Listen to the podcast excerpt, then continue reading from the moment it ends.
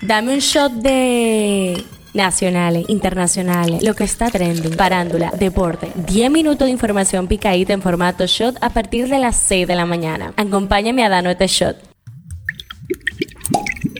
Buen día, feliz viernes 12 de enero. Soy Gabriela de la Hoy. Este es el show diario. El tema que está caliente aquí. El Ministerio Público solicitó este jueves al Pleno de la Segunda Sala Penal de la Corte de Apelación del Distrito Nacional que le sea impuesta condena de 12 años a Luis Maiciel Dicent, exdirector de la Lotería Nacional y principal imputado en el caso judicial Operación 13, declarado no culpable en marzo del 2023. El órgano acusador también pidió que se dicte condena de 8 años para Edison Perdón Peralta y que se respeten los acuerdos con algunos acusados en el caso. El tema que está caliente allá, la seguridad de las zonas calientes de Guayaquil y de otras ciudades de la costera provincia de Guayas, uno de los epicentros de la crisis de violencia que vive Ecuador, se reforzarán con la presencia de más policías y militares. Ese fue uno de los acuerdos a los que las autoridades locales y provinciales llegaron este jueves en la primera mesa de seguridad zonal que se instaló tras la declaratoria de un conflicto armado interno por parte del presidente Daniel Novoa, en la que identificó como organizaciones terroristas a 22 bandas criminales, de las cuales la mayoría tiene gran influencia en Guayaquil y sus alrededores. Esto es lo que está trending. La primera sala penal de la Corte de Apelación del Distrito Nacional levantó el arresto domiciliario que pesaba en contra del ex ministro de Salud Pública Freddy Hidalgo y del ex Contralor General de la República Rafael Antonio Hermosén, implicados en el caso Antipulpo. El noticiero está de vuelta, dijo al borde del llanto la periodista. El canal público TC de Ecuador reanudó su transmisión este jueves luego de un ataque con fusiles y granadas que el mundo vio en directo en una de las peores arremetidas del narco en el país.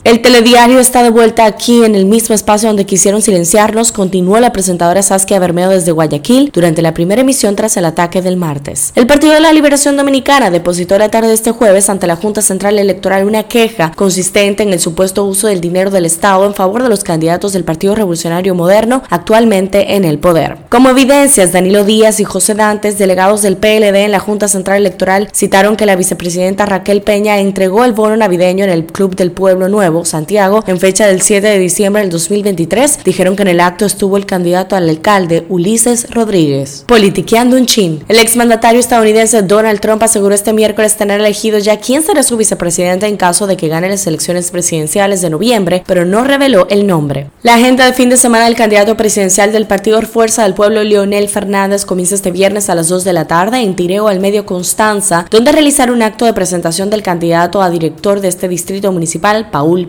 Hablando un poco de salud, el 70% de los casos de COVID-19 que se están registrando en el país en la actualidad son provocados por la nueva variante JN1, notificándose esta semana 793 nuevos contagios, equivalentes a 541 más que los reportados la semana pasada. Un shot deportivo. Juan Soto, Vladimir Guerrero Jr. y Pete Alonso se encuentran entre los 194 jugadores de las grandes ligas que aún tienen salarios inciertos para el 2024 de cara a la fecha límite del jueves para intercambiar las cifras propuestas en el arbitraje. En la farándula, el salsero dominicano Gillo Saranta se presentó la mañana de este jueves ante el juez de la Sala Civil Comercial del Distrito de Santiago de los Caballeros, donde se comprometió a acudir el próximo día 22 de este mes de enero para responder por una acusación por incumplimiento de contrato. ¿Sabías que? Los arqueólogos han encontrado un grupo de ciudades perdidas en la selva tropical de la Amazonía que albergó a por lo menos 10.000 agricultores hace unos 2.000 años. Una serie de montículos de tierra y caminos enterrados en Ecuador fue visto por primera vez hace más de dos décadas por el arqueólogo Stephen Rothstein, pero en ese entonces no estaba seguro de cómo iba a encajar todo, comentó. Uno de los investigadores que reportó el hallazgo el jueves en la revista Science. Cifra del día, 20.000.